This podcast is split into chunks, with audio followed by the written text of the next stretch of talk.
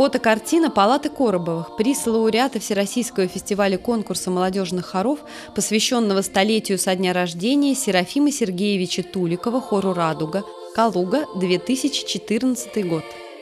5 ноября в Калужской филармонии состоялся фестиваль-конкурс молодежных хоров России, посвященный столетию со дня рождения выдающегося советского и российского композитора Серафима Сергеевича Туликова. Певческий праздник отличают особые традиции. Каждый хор исполнил свою программу, но есть и общие произведения, которые были спеты всем залом. В рамках фестиваля состоялся конкурс на лучшее исполнение произведения Серафима Туликова. Почетный гость конкурса, дочь композитора Алиса Туликова, отметила, что хор Центра Радость звучал просто блестяще.